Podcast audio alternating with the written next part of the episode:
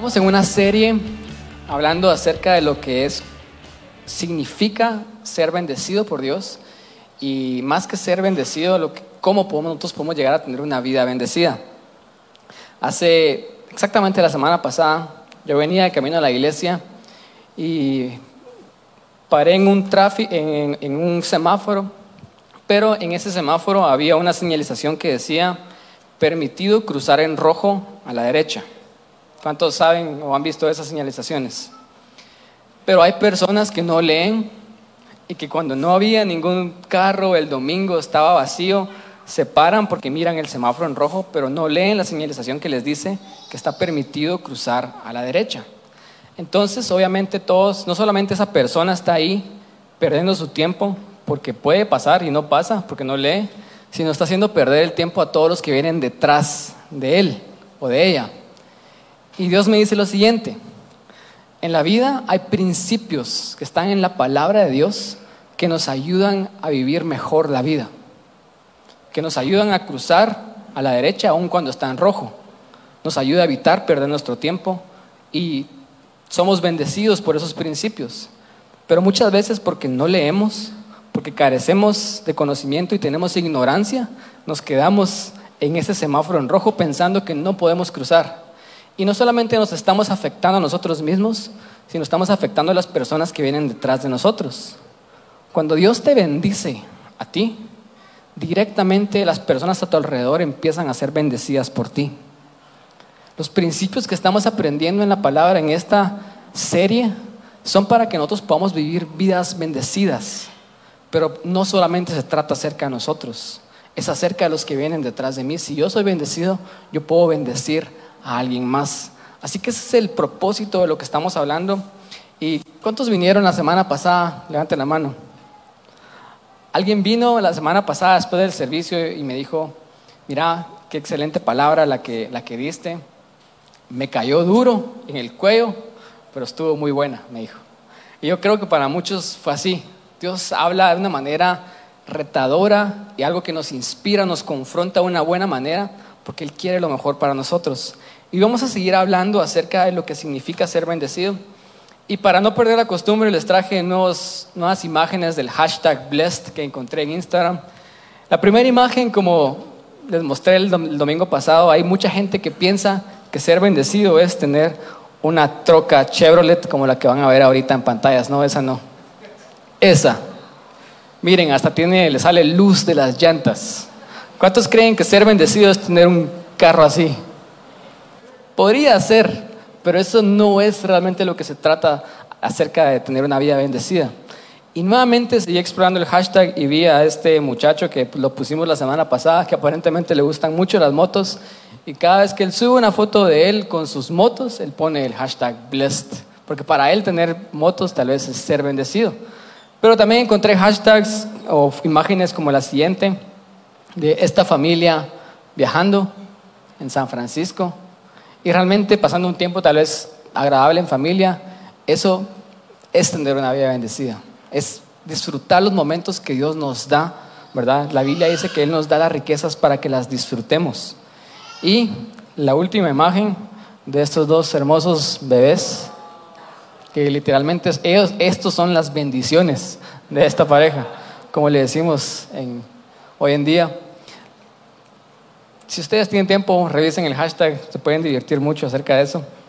Pero estamos hablando la semana pasada acerca específicamente del diezmo. Yo quiero hablar y retomar el mismo tema, hablar acerca del diezmo. Nosotros en, en, en nuestra iglesia, cuando recogemos nuestras ofrendas, tenemos una hojita donde las personas apuntan sus diezmos y sus ofrendas. Y usualmente hay mucho espacio restante en esa hoja se llenan, o sea, las personas ofrendan y diezman, pero queda mucho espacio para seguir llenando y poniendo las ofrendas y los diezmos de las personas. El domingo pasado no alcanzó la hoja de todas las diezmos y las ofrendas que recibimos. Y esto realmente me dice que Dios está transformando con su palabra. Esto no había pasado nunca.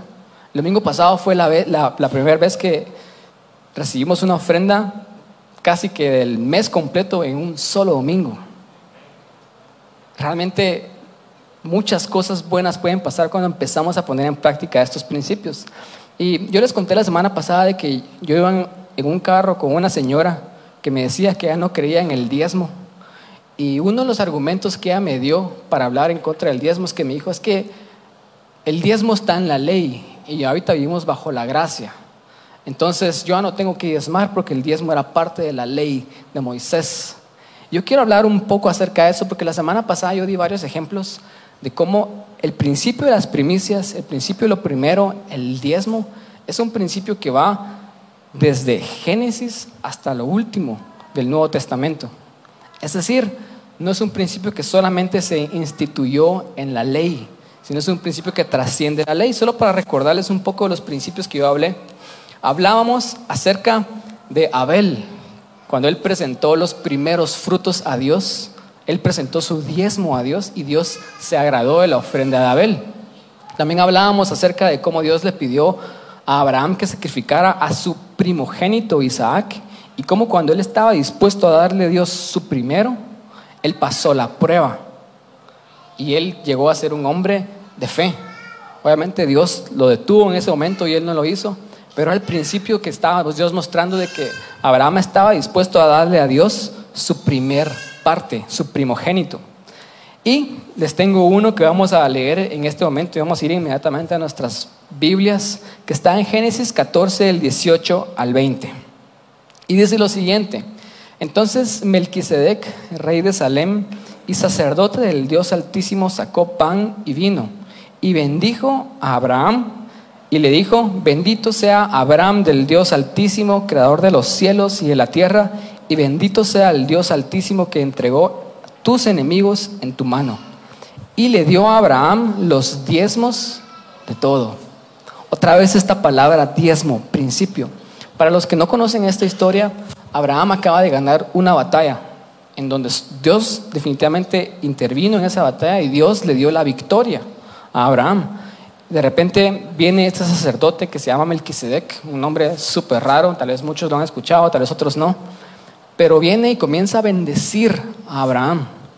Y Abraham, de el agradecimiento de la victoria que él había tenido en la guerra anterior, él viene y él le da los diezmos de todo el botín que él se había agarrado de esa conquista a esta persona que se llama Melquisedec.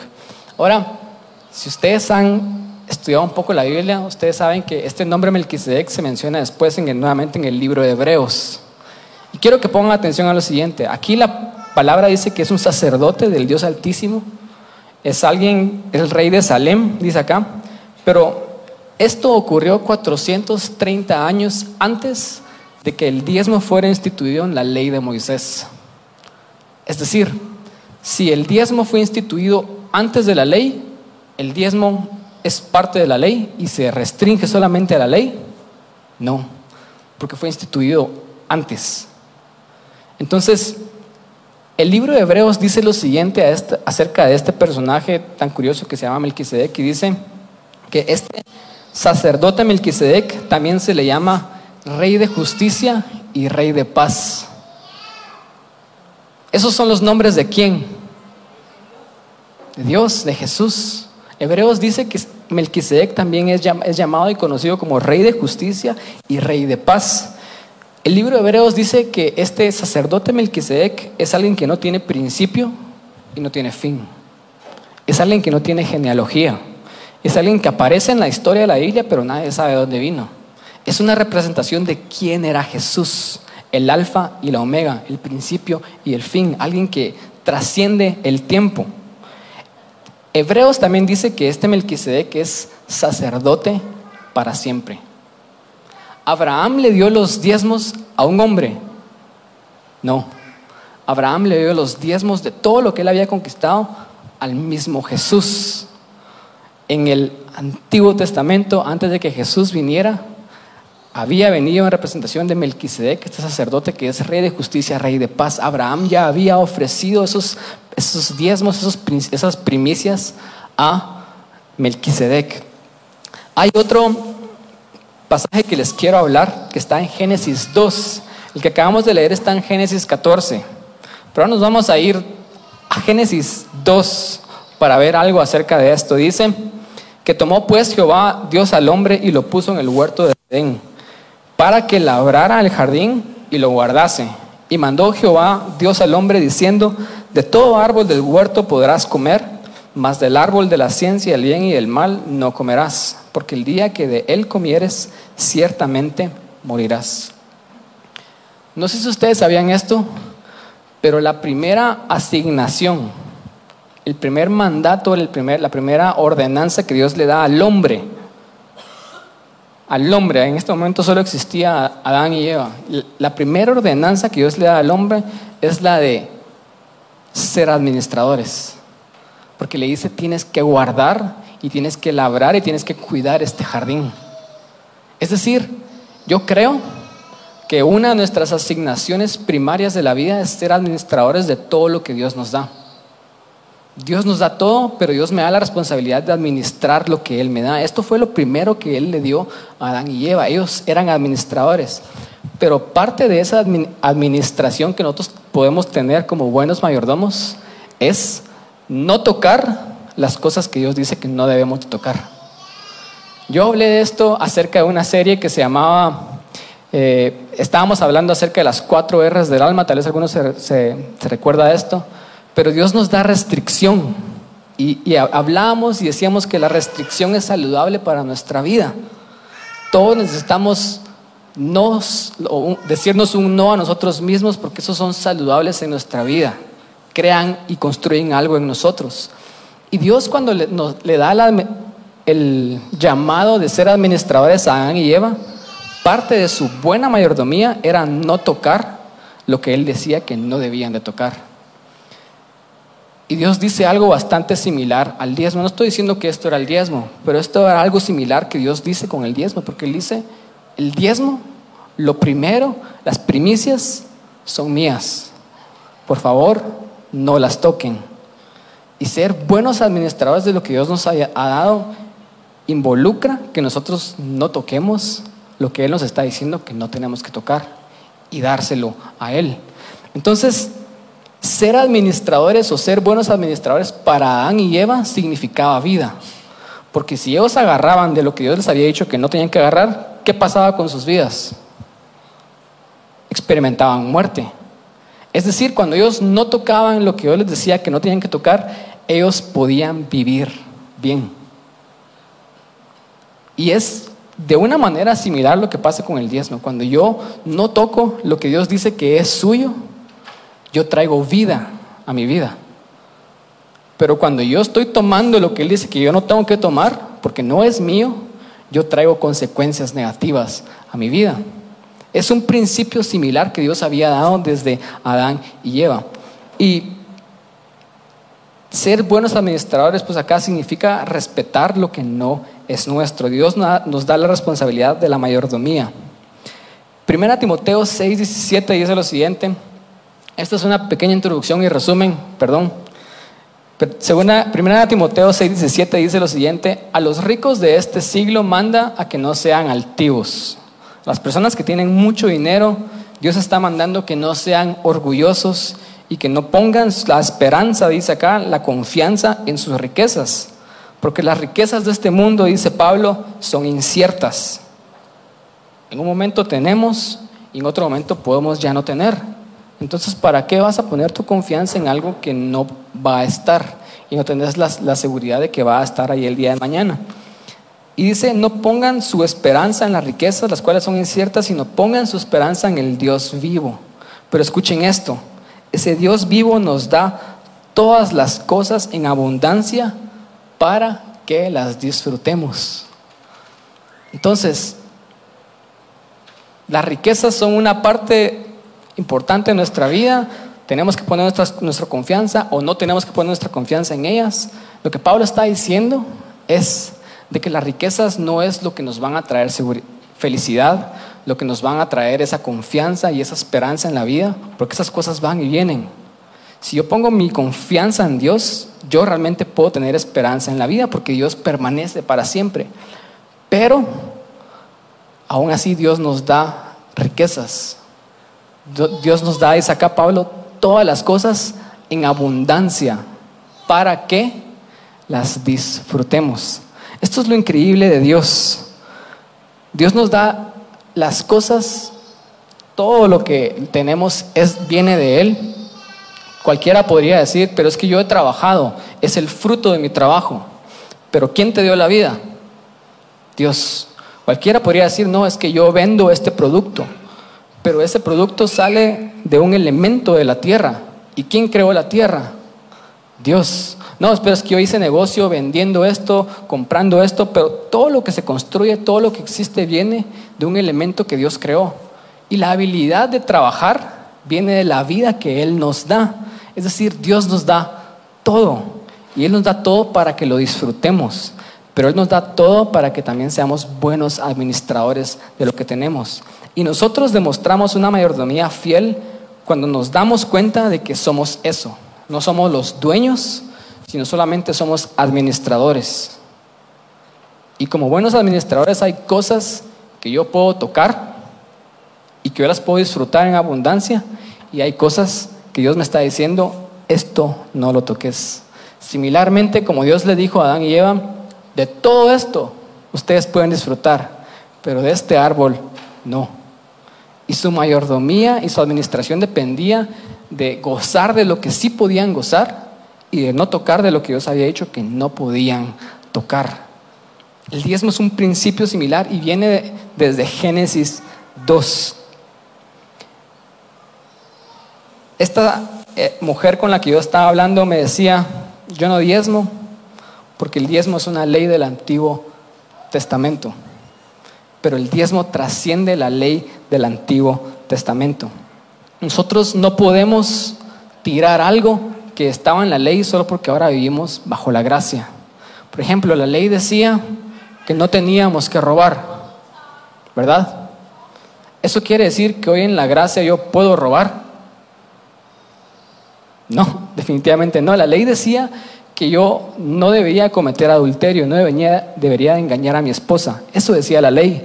Eso quiere decir de que si ahora yo estoy en la gracia, me es permisivo cometer adulterio. Aun si un principio estuviera en la ley, no lo podemos descartar porque hay cosas en la ley que trascienden la ley en el sentido de que son principios del reino, son principios de vida para que nosotros vivamos mejor.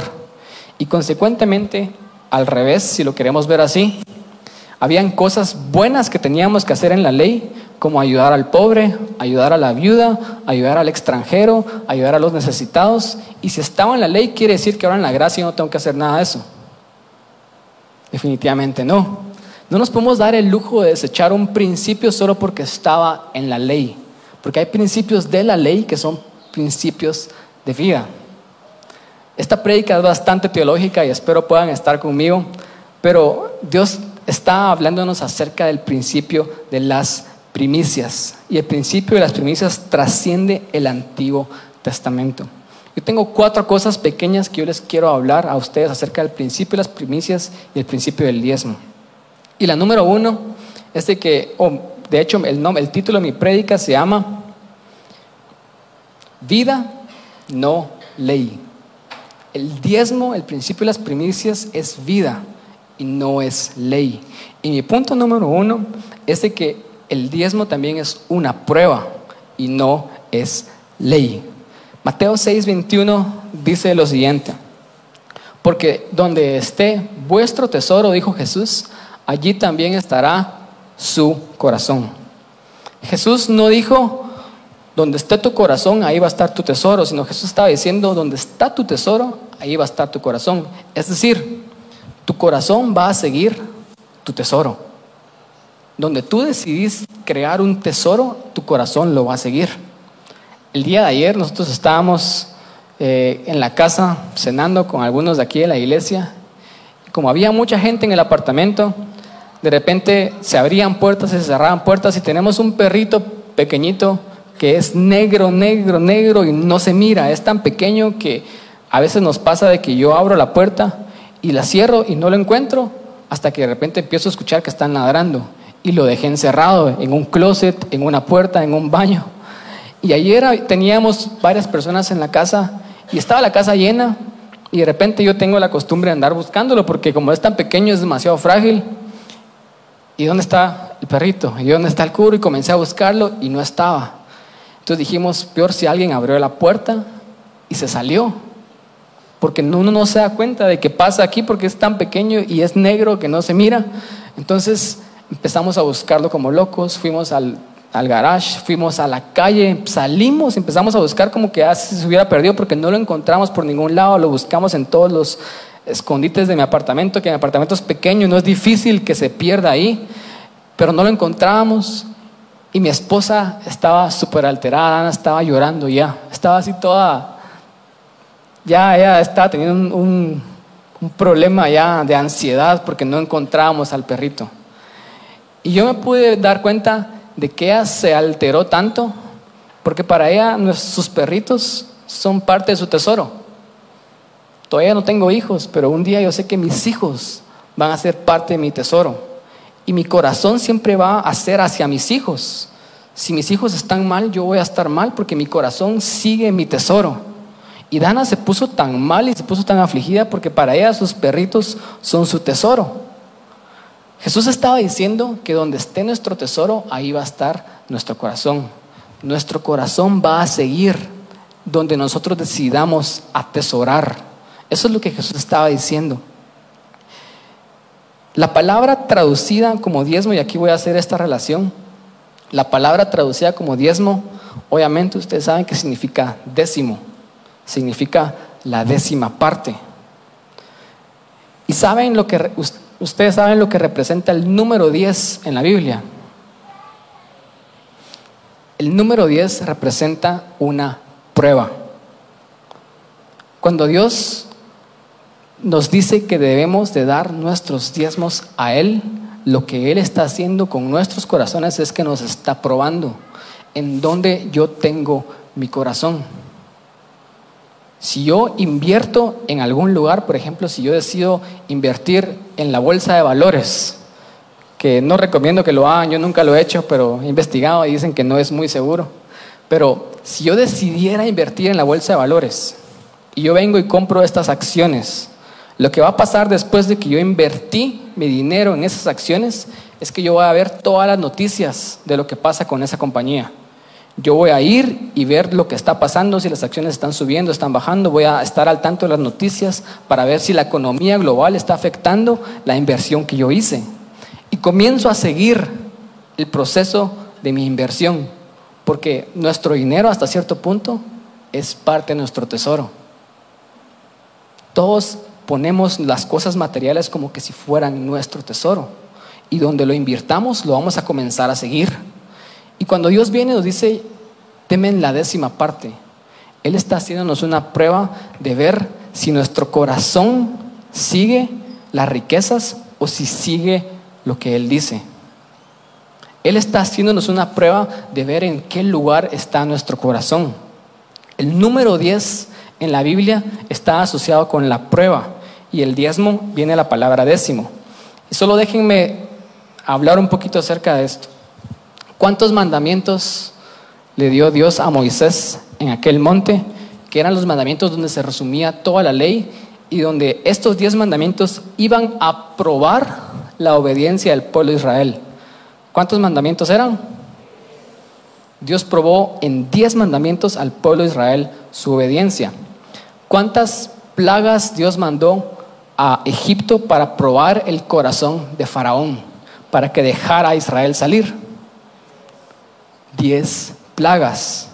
¿Cuántas veces Dios les mandó pruebas al pueblo de Israel cuando ellos estaban en el desierto y Dios venía y les mandaba una situación difícil, ya sea una, una hambruna o no encontraban agua? Dios vino y probó al pueblo de Israel en el desierto diez veces. Cuéntenlas, yo lo conté. Son diez veces las que Dios prueba al pueblo de Israel cuando ellos están en el desierto. Y el propósito del desierto era que ellos iban a ser probados para entrar a la tierra prometida. Es decir, Dios nos prueba para ver si somos buenos administradores y si Él nos puede bendecir con algo más grande. Dios probó al pueblo de Israel por el desierto diez veces. Si hemos escuchado la historia de Jacob, sabemos de que Jacob trabajó para su suegro y Jacob era algo tramposo, pero su suegro era más tramposo todavía que Jacob. Y cuando estuvo trabajando bajo Labán, su suegro, este suegro le cambió el sueldo a Jacob y de cierta manera estaba probando el carácter de Jacob. Labán le cambió el sueldo y manipuló a Jacob cuántas veces? Yo sé que no se la saben, pero ya saben que la respuesta automática es 10 y por eso están diciendo 10. Pero Dios probó el corazón de Jacob 10 veces cuando él trabajaba bajo el liderazgo de su suegro Labán. En el Nuevo Testamento hay una parábola de Jesús en donde unas vírgenes son probadas a ver si ellas podían esperar y prepararse para recibir al novio. Adivinen cuántas vírgenes er, fueron probadas ahí diez vírgenes. En el capítulo 1 de Daniel, Daniel y sus amigos no se querían contaminar con la comida del rey, así que ellos comenzaron a comer vegano. Y ellos dijeron, pruébenos si, es, si cuando comamos legumbres y verduras no vamos a estar más saludables que las otras personas. Pruébenos cuántos días? Diez días. Escuchen esta otra.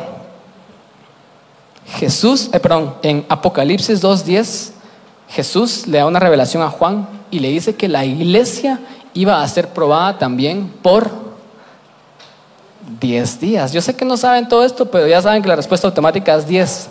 Pero el 10 va a través de la Biblia y siempre que el 10 aparece en la Biblia representa prueba. No es casualidad de que el diezmo, la décima parte, también sea una prueba de dónde está nuestro corazón. Si nuestro corazón sigue las riquezas o si nuestro corazón está desprendido de las riquezas y sigue a Dios. Y por supuesto, ¿cuántos discípulos tuvo Jesús? Doce, los estaba probando. El diez está asociado con la prueba y el diezmo representa una prueba de nuestro corazón. Cuando Dios nos pide que demos los diezmos, que demos nuestra primera ofrenda, esas primicias a Él, Él está probando nuestro corazón.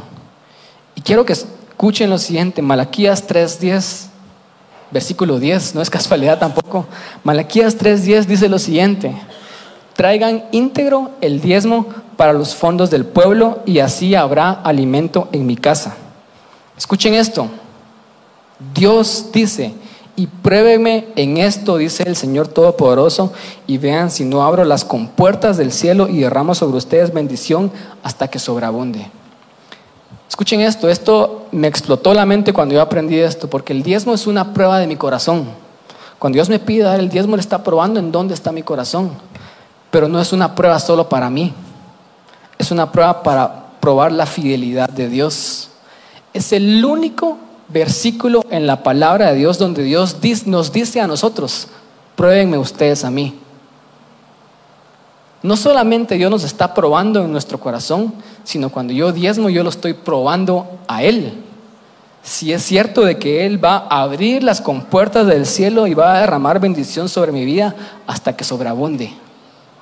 El diezmo es una prueba de mi corazón, pero es una prueba de la fidelidad de Dios. Ahora yo les quiero hablar a ustedes lo siguiente, el diezmo no es ley, el diezmo es una prueba. Y si ustedes todavía no están seguros acerca de esto, les quiero decir, hagan la prueba y experimenten ustedes mismos. Empiecen a diezmar, empiecen a obedecer a Dios y prueben a ver si Dios no los bendice a ustedes. El punto número dos es de que el diezmo es obediencia y no es ley. Malaquías 3:11, si seguimos avanzando en el versículo que acabamos de leer, dice lo siguiente, y reprenderé también por vosotros al devorador, y no os destruirá el fruto de la tierra, ni nuestra vida en el campo será estéril, dice Jehová de los ejércitos. Es decir, no solamente Él nos está, se está probando a sí mismo en ver si no abre las ventanas de los cielos sobre nosotros cuando diezmamos, sino Él dice, yo voy a reprender a la persona que les quiere robar, a la persona que está atentando contra su bendición, contra sus cosechas, contra tus finanzas, yo lo voy a reprender por ti. Yo te voy a cubrir y te voy a alejar de la maldición. Ahora, otra excusa que yo he escuchado de las personas que no diezman es, número uno, no, es que el diezmo está en la ley y ahora yo no vivo en la ley. O número dos, las personas dicen, no, es que yo no experimento ninguna maldición, porque cuando Jesús vino y murió por nosotros, Él nos vino a librar de toda maldición. ¿Creen ustedes eso sí o no? Claro, definitivamente eso es cierto, pero ellos usan esto como una forma de no diezmar y no venir y darle a Dios lo que le corresponde.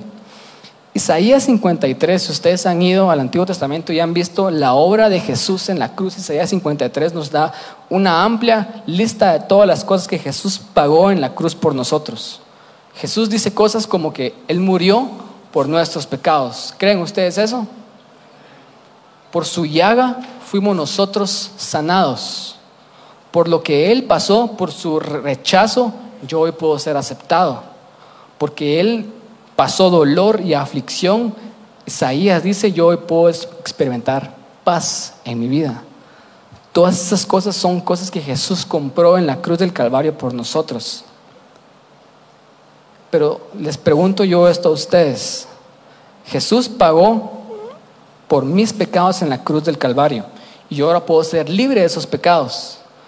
Pero ¿cuántos de nosotros hemos pecado después de que nos hicimos cristianos? Levanten la mano. Entonces, ¿qué pasa ahí? Si Jesús pagó el precio para liberarme de la maldición del pecado, ¿por qué yo vuelvo a pecar después de que yo creo en Él? Les voy a decir por qué. Porque Jesús pagó el precio, y eso es cierto. Él vino y Él pagó el precio para que yo no reciba la maldición y yo reciba la bendición que Él compró en la cruz del Calvario. Pero eso no es suficiente porque yo tengo que tomar una decisión de apropiarme de lo que Él compró por mí en la cruz. Juan 3:16 dice que Jesús murió por todo el mundo, todo para que todo el mundo sea salvo. Déjenme preguntarles a ustedes esto. ¿Hay personas que se mueren y no son salvas? ¿Acaso Jesús no pagó y compró la salvación por ellos también? Sí, pero lo que pasó ahí es de que ellos no se apropiaron de lo que Jesús compró por ellos. Y la Biblia llama a este apropiarse del trabajo de la cruz de diferentes maneras. Por ejemplo, la Biblia dice que yo me tengo que arrepentir. Arrepentimiento significa cambiar la forma en la que yo pienso, dar un giro de 180 grados. Yo tengo que decir, yo antes pecaba, pero ya no tengo que pecar, porque esto me está trayendo maldición a mi vida. Y arrepentirme significa venir y no solamente pedir perdón, sino cambiar la manera en la que pienso para que así yo pueda cambiar mi vida. Y como dice la palabra también, dar frutos de arrepentimiento. Esa es una forma en la que la Biblia dice que yo me puedo apropiar del trabajo de Jesús. Básicamente también dice que yo tengo que meterme con Dios, orar, yo tengo que creer, yo tengo que confiar, tener fe. Todo lo que la Biblia nos dice se puede resumir en obedecer su palabra. Jesús compró el precio, pero si yo no obedezco lo que Él dice, es como que Él hubiera comprado el precio por gusto. Entonces, no es de que el trabajo en la cruz de Jesús no funcione, es de que yo tengo que apropiarme de Él obedeciendo su palabra. Por ejemplo, Jesús dijo que con sus llagas nosotros podemos ser sanados. ¿Cuántos de acá se han enfermado después de que se, hicieron cristianos? Todos nos hemos enfermado. Pero lo que tenemos que hacer es obedecer y creer lo que es su palabra. Y cuando yo me enfermo, yo vengo y yo digo, no, Jesús murió por esta enfermedad. Y yo comienzo a declarar sanidad sobre mi cuerpo. Jesús nos llama a orar sobre los enfermos, a ungirlos con aceite y a creer y declarar esa sanidad y después esa, esa sanidad viene. Pero la sanidad no viene a menos que yo sea obediente en creer y declarar la palabra que Él me dio. Él pagó el precio, pero aún así requiere obediencia de mi, de mi parte que yo pueda experimentar la bendición que Él tiene para mi vida. Entonces cuando estas personas dicen, yo no diezmo y yo no creo en las maldiciones porque Jesús ya pagó por eso en la cruz. Es como decir, Jesús pagó por mi pecado, entonces yo puedo seguir pecando. Y no obedecer que Él dice que me tengo que arrepentir de mi pecado. Es decir, podemos experimentar los frutos de la obediencia solamente cuando obedecemos. Podemos experimentar los frutos del diezmo solamente cuando diezmamos. Es un principio que está en la palabra de Dios y consecuentemente, si yo no diezmo, entonces ¿qué voy a experimentar en mi vida? Maldición. No es porque Dios quiera maldecirme, es porque yo estoy decidiendo maldecirme por lo que yo estoy decidiendo hacer en mi vida. Aun cuando Jesús ya haya comprado y pagado ese precio en la cruz del Calvario. Entonces, ¿cómo nos apropiamos del trabajo de Jesús? Obedeciendo. Y esto se aplica en todas las áreas de mi vida. Dios me dice, si quieres tener mejores relaciones en tu vida, tienes que perdonar, tienes que amar, tienes que tratar a otros como querés ser tratado. Él nos da tips, si lo queremos ver así, nos da herramientas que me ayudan a poder relacionarme mejor con otros. Pero si yo no los obedezco, aunque yo sea cristiano, yo le voy a caer re mal a las personas. Y a veces vamos ahí echando la culpa a, nuestros, a las personas que trabajan con nosotros y decimos, es que ellos son pecadores y ellos no entienden. No, es que no les caes bien porque no sos una buena persona. Solo que porque seas cristiano no quiere decir que inmediatamente puedes recibir todos los beneficios que la vida cristiana sí trae, los tenés que tomar y poner en práctica. Yo puedo decir y andar por la vida y decir, como yo soy cristiano, nada malo me va a pasar, y agarrar mi carro y manejar a 140, a 150, a 160 por las curvas peligrosas de Antigua y de San Lucas y decir, no, es que yo soy cristiano y nada malo me va a pasar. Aunque seas cristiano, tenés que seguir y obedecer las leyes de tránsito por tu seguridad. Dios está diciendo eso y el diezmo es precisamente esto también. El diezmo es por nuestro bien. La semana pasada les dije, Dios no necesita que ustedes diezmen porque Él necesita dinero. Dios necesita que ustedes den porque ustedes necesitan ser bendecidos por Dios. Ustedes necesitan tener esas ventanas abiertas en su vida. Ustedes necesitan que Él esté reprendiendo al devorador por ustedes. Entonces el diezmo no es ley, es obediencia. Número tres, el diezmo es gracia y no ley. La excusa a esta mujer otra vez, yo sé que le estoy dando duro a ella, pero nadie la conoce. Pero ella me dijo, yo no diezmo porque eso estaba en el Antiguo Testamento, eso estaba en la ley y ahora yo estoy en la gracia. Esa es una excusa que nos dan, pero honestamente cuando alguien dice eso es porque realmente no ha entendido lo que significa la gracia. Y les quiero decir lo siguiente, la gracia siempre excede la justicia de la ley. La ley es buena, pero la gracia es mejor. Y escuchen lo que dice Jesús al respecto. Les voy a leer este capítulo en la versión lenguaje actual para que lo entendamos mejor. Jesús empieza su discurso de esta manera, escuchen. No crean que yo vine a quitar la ley. ¿Cuántos alguna vez hemos creído que Jesús vino a quitar la ley? A veces decimos, no, es que ahora yo bajo, bajo la gracia, ya no bajo la ley. La ley ya no es importante, el Antiguo Testamento no es importante. Jesús está diciendo acá, no crean que yo he venido a quitar la ley. Yo no he venido a quitar la ley ni a decir que la enseñanza de los profetas ya no vale, dice Jesús. Al contrario, vine a darles su verdadero valor. La versión 60 dice, yo no he venido a quitar la ley, yo he venido a cumplirla, dijo Jesús. Y él viene y dice, yo he venido a darles su verdadero valor. El versículo 18 dice, yo les aseguro que mientras existan el cielo y la tierra, ni siquiera un punto o una coma se quitará de la ley hasta que todo se cumpla. Hay principios en la ley que siguen siendo válidos el día de hoy. Y dice, por eso, si alguien, escuchen esto, si alguien no obedece uno solo de los mandatos de Dios, aún el menos importante, será la persona menos importante en el reino de Dios. Es decir, el estándar de la ley es más alto. El estándar, perdón, de la gracia es más alto que la ley, porque nos dice que tenemos que cumplir la ley y más, dice, el que no la obedece será el menos importante en el reino de Dios. Y lo mismo le sucederá al que enseñe a otros a desobedecer. Dios me decía, hay personas que se han parado en un púlpito y le han dicho a la gente, no diezmen, no sigan las instrucciones de la ley. Les están diciendo a las personas, no obedezcan. Y Dios dice, lo mismo sucederá que al que le enseñe a otros a desobedecer. Pero el que obedezca los mandamientos y enseñe a otros a obedecerlos será muy importante en el reino de Dios. Yo les aseguro que ustedes no son más obedientes, que si ustedes no son más obedientes que los fariseos y los maestros de la ley, nunca entrarán en el reino de Dios.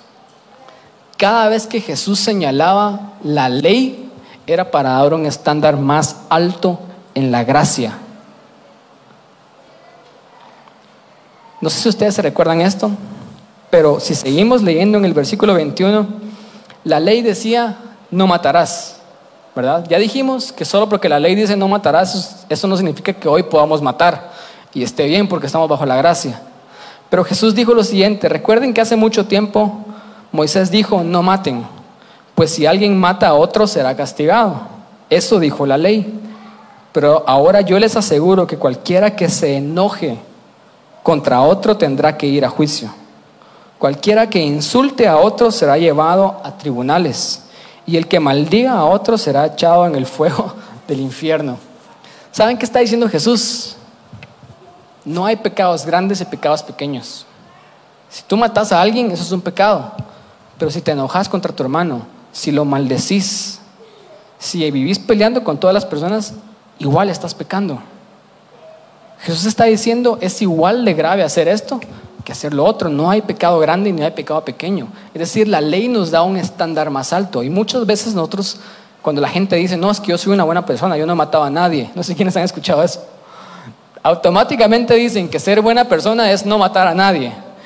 Pero Jesús está diciendo, ser buena persona es no enojarte con tu hermano, es tratar bien a otros, es no maldecir a otras personas con tus palabras y con tus acciones. No es solamente el pecado grande.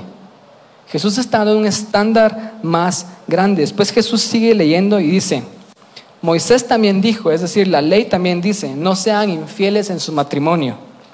Pero ahora, ahora, yo les aseguro que si un hombre mira a otra mujer con el deseo de tener relaciones sexuales con ella, ya fue infiel en su corazón.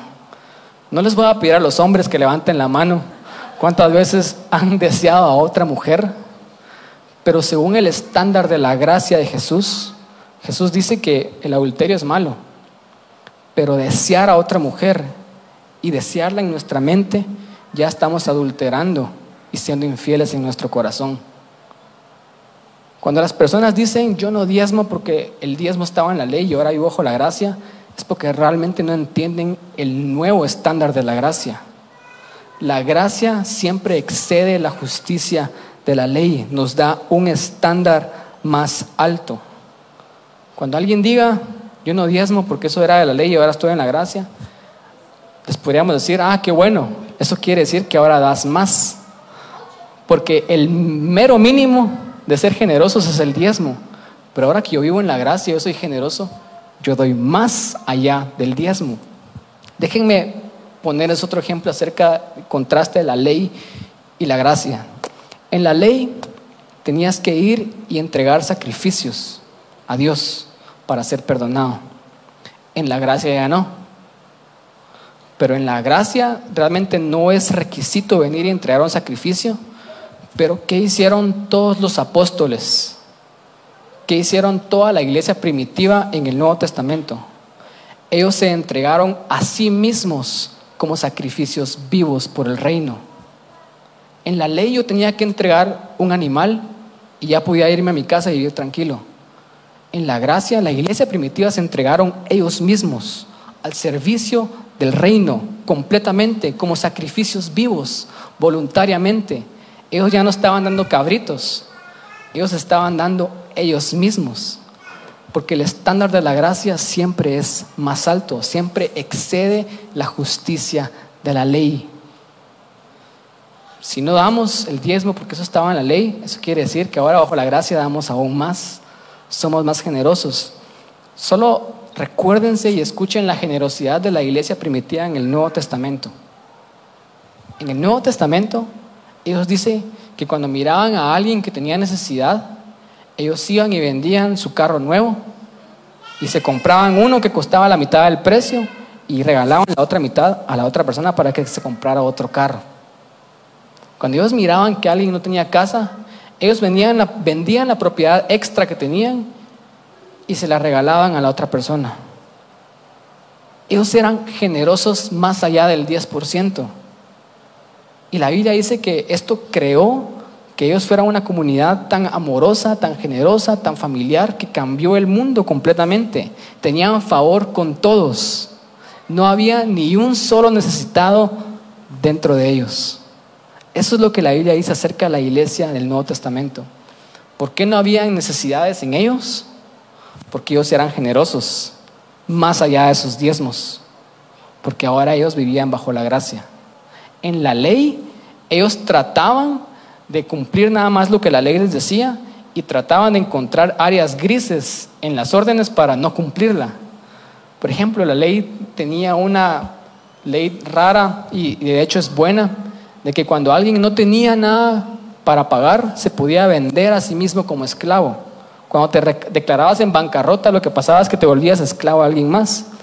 Pero en el año 50, los esclavos eran liberados y todos volvían a ser libres.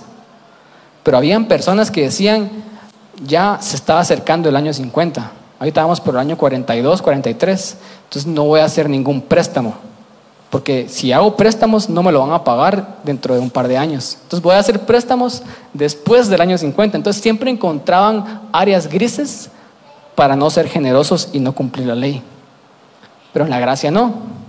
En la gracia hubo una pareja que le dijeron a Pedro, venimos y te damos todo esto, pero estaban mintiendo. Sabían que daba una parte para ellos. Ellos querían que los demás supieran que eran generosos, pero realmente no estaban siendo generosos. Y la Biblia dice que en ese momento ellos murieron. Porque en la gracia a nosotros se nos espera que demos más allá de lo mínimo. Un lugar para empezar a ser generosos es el diezmo. Pero ese solo es el lugar donde podemos empezar. Después Dios nos pide que seamos generosos más allá del diezmo, no solamente hacia la iglesia, sino hacia las personas que tenemos a nuestro alrededor. La ley, perdón, la gracia siempre excede la justicia de la ley. Por último, número cuatro, quiero decir de que este principio y las premisas, el diezmo, es un asunto del corazón y no es ley. Hay una historia, si ustedes se recuerdan, acerca de Jacob.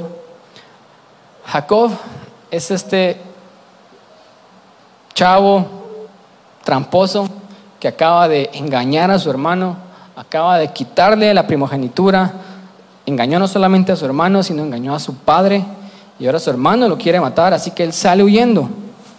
Pero cuando él está en el camino, él llega a un lugar y él tiene un encuentro con Dios. Dios empieza a tocar su vida, a tocar su corazón y Dios le empieza a revelar de que a pesar de las decisiones que él había tomado, Dios lo podía bendecir a él y lo podía llevar a cumplir su propósito. Entonces él se despierta de ese lugar y él está tan agradecido por la revelación que Dios acaba de darle, de que Dios lo va a bendecir y Dios va a estar con él, que él dice lo siguiente. Génesis 28, del 21 al 22 dice, si Dios me acompaña y me cuida en este viaje, y Dios me da comida y ropa, y si Dios me hace volver sano y salvo a casa de mi Padre, entonces será mi Dios. Y esta piedra que he levantado como una columna marcará el lugar donde todos vendrán a adorar a Dios y de todo lo que Dios me dé, yo le daré la décima parte. 400 años antes de la ley. El nieto de Abraham también le da los diezmos a Dios. Pero quiero que entiendan el contexto. Él decidió darle a Dios la décima parte porque él estaba agradecido de que Dios le había dicho, yo voy a estar contigo y yo te voy a bendecir. Dios le había dicho, a pesar de las decisiones malas que has tomado, yo aún así puedo salvar tu situación, te puedo acompañar. Y él viene y le hace una promesa, si Dios es cierto que me bendice, así como la, prueba de Malaquías 3.10, si es cierto que Él ha estado conmigo y Él me hace ir y regresar sano y salvo a mi casa, si es cierto que Él me da la vida, Él me da la salud para poder trabajar, para poder hacer las cosas, porque Jacob no se fue de ahí y no hizo nada. Él trabajó muy duro, trabajó hasta de más, pero él fue bendecido por Dios. Y del agradecimiento de su corazón, él le quiso dar el 10% a Dios.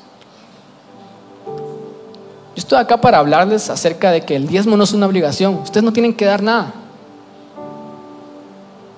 Ustedes no tienen que dar nada. Personalmente yo he decidido darle a Dios mi 10% porque yo estoy agradecido con todo lo que Él me ha dado a mí. Y ese 10% que yo le doy es una prueba de mi corazón en la que yo reconozco lo bueno que Él ha sido con mi vida. Cada vez que yo aparto ese 10% en mi presupuesto mensual, yo quiero reconocer de que Dios es primero en mi vida, porque estoy agradecido por lo mucho que Él me ha dado a mí. El diezmo no es ley, el diezmo es un asunto de nuestro corazón. Jacob le estaba prometiendo a Dios dar el 10% porque él había experimentado la bondad de Dios en su vida. Y así fue. Él fue bendecido por Dios. No sé si ustedes se recuerdan de la historia, pero cuando él regresaba, regresaba con una cantidad increíble de ganado, una cantidad increíble de siervos, de personas que trabajaban para él. Eran tantos que tenían que hacer caravanas para regresar. Y él, estoy seguro que le fue a Dios con ese 10%, pero el diezmo de él venía de su agradecimiento. Levítico 27:30 dice lo siguiente, el diezmo de la tierra es del Señor, lo mismo de la simiente de la tierra como el fruto de los árboles. Se trata de una ofrenda consagrada al Señor. El diezmo es sagrado. Esta palabra sagrado, consagrado, santo, no sé si ustedes saben lo que significa Santo significa apartado. Nosotros somos santos. Eso no quiere decir que seamos perfectos. Santo significa que yo fui apartado para un propósito. Yo fui apartado para algo. Cuando yo vengo, yo entrego mi diezmo, yo estoy consagrándolo delante del Señor. Yo lo estoy apartando para Él. Es una muestra nuestro agradecimiento.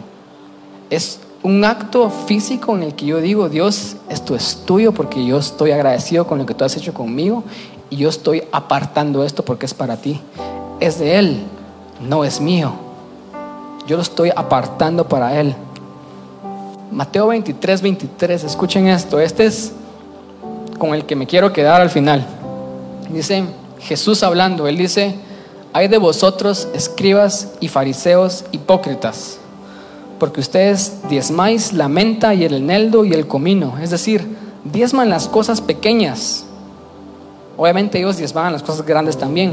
Ustedes también diezman las cosas más mínimas, pero dejan lo más importante de la ley. Ustedes diezman, pero ustedes no hacen justicia ni misericordia y no tienen fe, les dice los fariseos. Jesús dice esto, escuchen esto, por si tenían dudas acerca de si Jesús valida el diezmo o no. Jesús dice, esto era necesario hacer sin dejar de hacer aquello. Es decir, la gracia es justicia, misericordia y fe, pero la gracia es también cumplir la ley. Los fariseos diezmaban, pero habían olvidado las cosas importantes de la ley. No eran buenos con las personas, eran malos, no tenían misericordia, no eran justos, ya ni siquiera tenían fe. Entonces, ese diezmar para ellos era una religión ya. Pero Jesús está diciendo, tienen que hacer las cosas importantes, amar al prójimo, ser como yo. Todas las cosas que hemos aprendido en la iglesia, esas cosas son cosas importantes, lo tienen que hacer sin dejar de hacer aquello, dice Jesús. Yo no sé ustedes, pero si este fuera el único versículo de la Biblia que habla acerca del diezmo, yo diezmaría, porque es Jesús el que lo está diciendo. Jesús está validando el diezmo. Esto era necesario hacer, dice él, sin dejar de hacer aquello. Hoy estábamos cantando esta canción increíble de abriste el mar para que yo camine. Me sacaste la esclavitud, yo antes era un esclavo, ahora soy un hijo de Dios. Y eso es lo que Jesús hizo por mí. Él vino a pagar el precio para que yo sea salvo, para que yo sea libre. Él vino a abrir el, mar y abrió un camino para que yo pase en seco, sobrenaturalmente. Él me vino a librar de la mano de mis enemigos. Ahora yo no soy un esclavo, yo soy un hijo de Dios. Y si Él dice, de, debiste hacer esto sin dejar de hacer aquello, si la persona que me liberó, que me dio todo, me está diciendo de que yo tengo que hacer estas cosas y no dejar de hacer estas cosas, yo lo quiero obedecer. Porque eres la persona que me liberó a mí. ¿Cómo no voy a yo venir y entregarle el 10% si Él me ha dado todo? Yo lo hago porque es una actitud de mi corazón. Otra vez, por eso es que la Biblia dice en Corintios que Dios ama al dador alegre. Pablo dice, no den por tristeza, ni con tristeza, ni por necesidad. Es decir, si están tristes porque están dando, mejor no es nada. Si estás dando para recibir algo cambio, mejor no es nada. Dios ama al dador alegre, dice Pablo. Es la actitud de nuestro corazón lo que importa cuando damos, no es la cantidad que damos. Es la forma en la que nuestro corazón se encuentra cuando yo doy. Quiero terminar con esto, ahora sí, siempre les digo lo mismo, perdón. Había un rey que se llamaba Ezequías. Este fue un rey bueno. Israel tuvo reyes malos, reyes buenos, y venía un rey malo y hacía un montón de cosas horribles y todo el pueblo se iba mal por el liderazgo de esa persona. Pero de repente vino un rey que se llamaba Ezequías y él empezó a restituir a la nación de Israel y lo primero que él hizo es, él dijo, ya no le hemos ofrendado a Dios. Entonces él vino y primero dijo, yo quiero ofrendarle a Dios, pero el templo está destruido. Entonces comenzó a reconstruir el templo, quitó todos los dioses que estaban en el templo, sacó todo lo malo, arrancó. Y una vez estaba construido el templo, él dijo, ahora vamos a adorar y vamos a ofrendar a Dios. Y dice lo siguiente, él comenzó a celebrar la Pascua. No sé si ustedes se recuerdan, la semana pasada vimos que lo primero que Dios le dio al pueblo de Israel era la Pascua y después el principio de los diezmos, es decir, adoración y ofrenda. Y después de celebrar la Pascua, él dice lo siguiente, mandó también el pueblo que habitaba en Jerusalén, esto está en Segunda de Crónicas 31, 4, dice, mandó también el pueblo que habitaba en Jerusalén que diese la porción correspondiente a los sacerdotes y levitas para que ellos se dedicasen a la ley de Jehová. Y cuando este edicto fue divulgado, los hijos de Israel dieron muchas primicias de grano, vino, aceite y miel. Ellos tenían años, años de no ofrendar a Dios ni de traer sus primicias. Lo dejaron de hacer y no solamente eso, sino ya no tenían templo para hacerlo. Entonces Ezequías limpia el templo y ahora que el templo ya está limpio, les pide que ellos traigan sus primicias a Dios. Lo primero que él hace en su reinado es de que darle la oportunidad al pueblo para que ellos pudieran ofrendar a Dios. Y la gente empezó a traer las primicias de grano, vino, aceite, miel y de todos los frutos de la tierra. Trajeron asimismo en abundancia los diezmos de todas las cosas. Y también los hijos de Israel y de Judá que habitaban en las ciudades de Judá dieron del mismo modo los diezmos de las vacas y de las ovejas y trajeron los diezmos de lo santificado, de las cosas que habían prometido a Jehová su Dios, y los depositaron en montones. Y en el mes tercero comenzaron a formar aquellos montones y terminaron en el mes séptimo.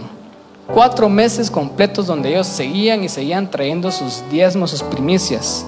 Y cuando Ezequías y los príncipes vinieron y vieron los montones, bendijeron a Jehová y a su pueblo Israel. Y preguntó Ezequías a los sacerdotes y a los levitas acerca de esos montones. Y el sumo sacerdote Azarías de la casa de Sadoc le contestó, desde que comenzaron a traer las ofrendas de la casa de Jehová, hemos comido y nos hemos saciado y nos ha sobrado mucho, porque, porque Jehová ha bendecido a su pueblo y ha quedado esta abundancia de provisiones. Hay dos resultados inmediatos del diezmo. Número uno, cuando diezmamos, Dios bendice a su pueblo. Aquí dice, cuando ellos empezaron a traer, ellos fueron bendecidos ellos seguían trayendo porque yo les seguía dando. Pero número dos, trajo abundancia a la casa de Dios. Los levitas y los sacerdotes que dependían de los diezmos estaban saciados y ahora podían ejercer su función sin, sin preocuparse de lo que iban a comer. Este no ha sido mi caso porque gracias a Dios yo tengo una iglesia generosa donde las personas dan generosamente. Nuestra iglesia, Bread of Life en Taiwán, es tan generosa con sus diezmos y ofrendas, no sé si ustedes saben esto, que ellos nos pagan a nosotros tres sueldos para que nosotros podamos operar sin necesidad de preocuparnos de las finanzas en esta iglesia. Ellos me pagan mi sueldo a mí, le pagan a Chai y le pagan a Betsy. Entonces, yo como tengo un equipo increíble de trabajo que se dedican al 100% al reino, yo tengo el tiempo para estudiar la palabra y traerles a ustedes lo que Dios me está dando a mí. Pero yo he conocido muchos pastores, incluyendo mis papás que pasaron por esto, que fueron pastores por 32 años, donde ellos estaban tan agobiados por todo lo que había que hacer en la iglesia y por las finanzas, que ellos tal vez a veces no podían venir confiados con el tiempo suficiente para dar lo que Dios les estaba pidiendo que dieran porque ellos tenían que estar enfocados en otras cosas. Yo conozco pastores que no solamente tienen que dar la palabra de Dios y dar una revelación fresca y estudiarla, sino ellos tienen que hacer la limpieza, hacer el diseño gráfico, ellos tienen que hacer visitaciones, juntarse con las personas, ellos tienen que ir a comprar el coffee, ellos tienen que limpiar, ellos tienen que hacer todo porque no tienen personas que los ayuden a ellos a hacer las cosas. Porque hay escasez en la casa de Dios porque su pueblo no está dando. Este no es nuestro caso porque gracias a Dios estos sueldos que nos paga a nosotros nuestra iglesia madre vienen de los diezmos y finanzas de la gente generosa en Taiwán. Y esa es nuestra herencia también. Esta iglesia es pequeña, pero Dios nos está llevando a estar saludablemente, económicamente saludables, para que podamos seguir expandiendo su reino y podamos seguir enfocándonos en las cosas que importan sin preocuparnos si vamos a tener o no que comer el día de mañana. Hay un caso parecido en esto en el Nuevo Testamento donde Pedro y los apóstoles estaban compartiendo la palabra de Dios, pero ellos también servían a las viudas, servían a los huérfanos, ellos ayudaban a administrar todo lo que la iglesia tenía. Y de repente, porque ellos estaban tan enfocados en predicar, en expandir el reino, en hacer lo que Dios les estaba llamando a hacer, ellos empezaron a desatender a las viudas. Y comenzaron a decir, a Pedro ya no le importan las viudas y los huérfanos porque él ahora solo se enfoca en leer la palabra de Dios. Y Pedro dice, no es que me esté enfocando solamente en esto y que no me importen ellos, es que no me da el tiempo. Y Pedro dice, no es justo que yo descuide la palabra de Dios por atender a las mesas. Y él dice, pongan a otras personas, a otros diáconos, para que ellos hagan ese trabajo y yo me pueda enfocar en lo que Dios me está llamando a enfocarme. La iglesia era tan generosa que yo estoy seguro que estos diáconos eran personas que trabajaban a tiempo completo en la iglesia. Estoy seguro. Y cuando ellos se enfocaron en administrar, los apóstoles se pudieron enfocar en guiar a la al pueblo en la palabra de Dios. Yo tengo la bendición, gracias a Dios, de que yo tengo personas como Chai, Betsy y un equipo de trabajo tan increíble, tan generoso con su tiempo que hacen cosas administrativas y ejecutan las cosas que hay que hacer en la iglesia para que yo me enfoque en recibir esto. Pero hay muchas iglesias en donde se espera que los pastores hagan todo. Que visiten, que limpien, que hagan el diseño gráfico, que pongan las, publicaciones, que hagan esto, lo otro, y que aún así traigan un mensaje fresco y relevante cada domingo, como que si tuvieran el tiempo para estudiar la palabra de Dios. Es decir, cuando somos generosos con nuestros diezmos, el pueblo es bendecido, dice la Biblia, pero también hay abundancia en la casa de Dios para que el reino siga expandiéndose. Y obviamente todo esto nosotros lo hacemos con transparencia, nosotros no vamos a hacer una iglesia donde nos vamos a aprovechar de esto. Recientemente acabamos de contratar a un contador para llevar las cuentas claras delante de la ley como corresponde. Porque es lo que tenemos que hacer. Tenemos que ser transparentes con lo que Dios está haciendo e invertir el dinero para el avance del reino. ¿Se imaginan ustedes lo que la iglesia pudiera hacer si todos los cristianos diezmáramos y ofrendáramos? Las escuelas que podríamos construir, los templos, las personas que podríamos alcanzar, lo efectivos que serían los siervos de Dios si todos estuviéramos dando lo que nos corresponde dar, la iglesia sería imparable. voy a pedir a los servidores que pasen y se preparen. Y quiero terminar con esto. La iglesia local, nosotros, la Biblia dice que somos como la novia de Dios. ¿Cuántos habían escuchado esto? La Biblia dice que la iglesia es como la novia de Dios. Imagínense ustedes esto. Yo vengo y yo llamo a Chay, llamo a Esteban y llamo a Antonio. Y les digo, Chay, Esteban y Antonio, les voy a dar 10 mil quetzales cada mes a ustedes para que ustedes vivan sus vidas, pero yo quiero que ustedes le den de esos 10 mil quetzales, le den mil quetzales a Dana, para que cuiden a Dana y que ella se pueda mantener. yo no voy a estar, yo me voy a ir. Yo vengo y les doy 10 mil quetzales a cada uno de ellos tres. Y viene Chay y me da los mil quetzales. De vuelta. El siguiente mes viene